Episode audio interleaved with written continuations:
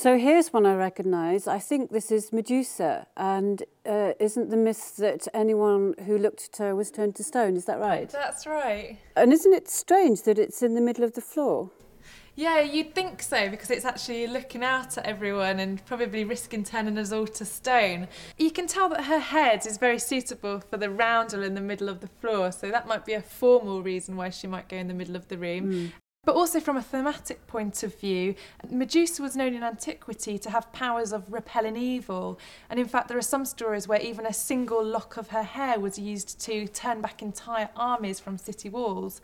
Um, so she basically became a sort of inverse good luck symbol, and she was used very commonly around Roman houses. What's not so clear is exactly how Medusa distinguished between potential enemies and normal visitors.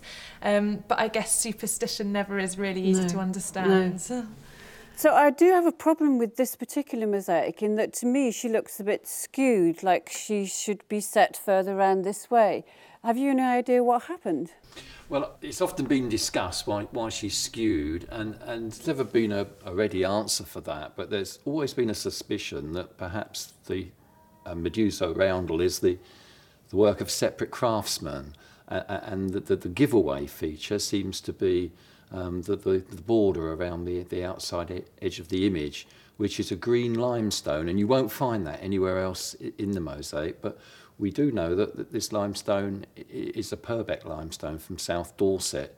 So there's always been a suspicion that perhaps the person that designed and perhaps laid this particular section of the floor was a different person, perhaps using their own supplies or indeed possibly even bringing in the whole thing from elsewhere. So, thinking about it, if I was doing this job, I would actually work indirectly.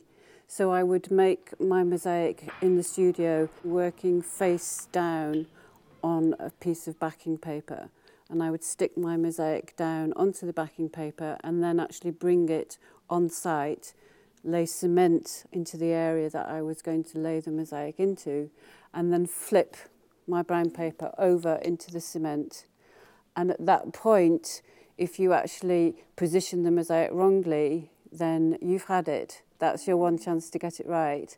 And that's what it looks like to me that this mosaic has been flipped over and it's actually been flipped slightly to one side. Hearing your view, it, it, it's another key piece of evidence, really, and, and it's only really by piecing these various different pieces of evidence together that I think we'll ever get anywhere near what we would say was probably the archaeological truth. And it's another really vital piece of evidence in, in trying to understand the totality of the floor.